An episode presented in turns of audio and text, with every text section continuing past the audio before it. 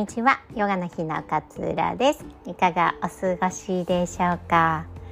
え今日はね体は借り物というお話をシェアしたいなと思います。何のこっちゃいかもしれないんですけれどもあの、あなたがもしね自分で買った本と友人から借りた本と両方持っていたとしますよね。どちらを大切に扱いますか？まあ自分でね買った本ももちろん大切に扱うよっていう風な方もいらっしゃると思うんですけれども例えばどうでしょう？文庫本でいうと700800円ぐらいかなと思うんですけれどもまあ端っこがねちょっとこう折り曲がっちゃったとしても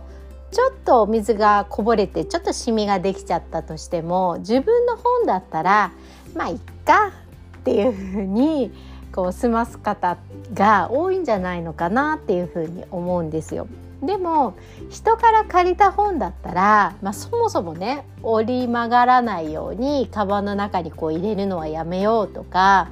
えー、水がこぼれないように飲み物は近くに置いとくのやめようみたいな感じで徹底してね丁寧に扱うんじゃないのかなっていうふうに思うんですよね。ね、なぜねこんなお話をしたかっていうと、まあ、この借り物っていうところにかかってくるんですけれどもあのヨガの考え方では自分の肉体自分のこう体っていうのは借り物なんですよね神様から与えられた借り物だっていう考え方なんです。で魂がこう本当の私であって、え肉体体っていうのは何年もこう生き続けられないから、えー、いつかはこう死んでいくんだけれども魂っていうのはこう抜け出て体から抜け出て生まれ変わってまた別のこう肉体に宿るっていう考え方なんですよね。なんかちょっと少しスピリチュアルなね 話になるのであの得意な方とちょっと嫌だって思う方とこうねいらっしゃるかもしれないんですけれども私がねこの考えでいいなって思っているところは肉体がね仮に借り物なのだとしたら私の肉体も神様から借りている貸していただいている借り物だとするのであればそれこそ大切に大切に扱わなければならないなっていうふうに思えるんですよね。なんか自分のものだと人ってね ついつい雑に 扱いがちですよね。例えば多少の睡眠不足だとしてもまあなんとかなるかっていうふうにこう対処しなかったりとか仕事が忙しくっても、まあ、休みは取らないとかこういつもね手軽にコンビニでご飯を済ませてしまおうとかっていう風に人のものって思わないで自分のものって思ってるから、まあ、多少ダメージがあっても 多少ちょっと傷がついたとしてもまあいいかって思えちゃうんだけれどもこの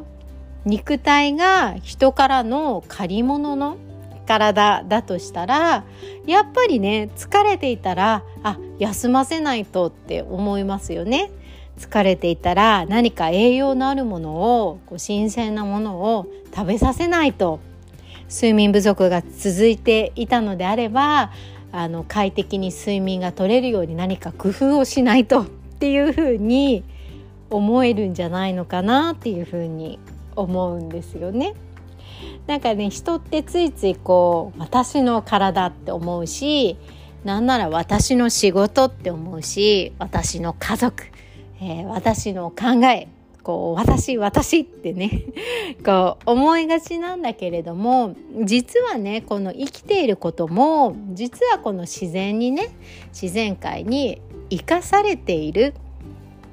っていうような風に思えるとこうもっともっと自分を大切にしなくちゃいけないし大切にしたいなっていうふうに思えるんじゃないのかななんていうふうに思って今日はこのお話をさせていただきました。特にねあの病気とかで大きな病気とかねあと大きなこう、うん、なんか誰かを亡くすとかっていうような喪失感みたいなのを、えー、感じた後ってあ私はすごいこう生かされてるんだなってこう命をもらっているんだななんていうふうにえー、思うことって少なくないと思うんですよね。なんでね自分の肉体は借りているお借り物 お借り物であの大切に大切に自分自身の手で扱ってあげることが実はすごい大切なんじゃないのかななんていうふうに思って今日はこんなちょっとスピリチュアルなねお話をさせていただきました。今日も聞いてくださってありがとうございます、えー、9月30日のねワークショップヨガ、えー、ジャーナリングとマインドフルネスの体験会まだこちらも募集しております。私がねこう病気になって、まあ、こういうことを伝えたりとかこんな考え方にシフトしていった上でねとてもたあのとても役に立ったのがジャーナリングとマインドフルネスっていう考え方だったんですよね。なんか病気になった時はね自分の悪いところばっかり探してたんですよ。あれがいけなかったこれがいけなかっただからダメなんだみたいな風に思ってたんだけれどもまあ、術後ねこう回復していく過程でジャーナリングやマインドフルネスを通してすごくねあの今までは心配の声とかもこう温かく受け止めることができなかったところがあったんですけれどもマインドフルネスとジャーナリングを通してすごく自分の心が柔らかくなったなっていうふうに感じているんですよね。そうすると人からのこう心配とかねそういう温かい言葉とかっていうのもすごい心にこう染みて溜まっていくんですよ。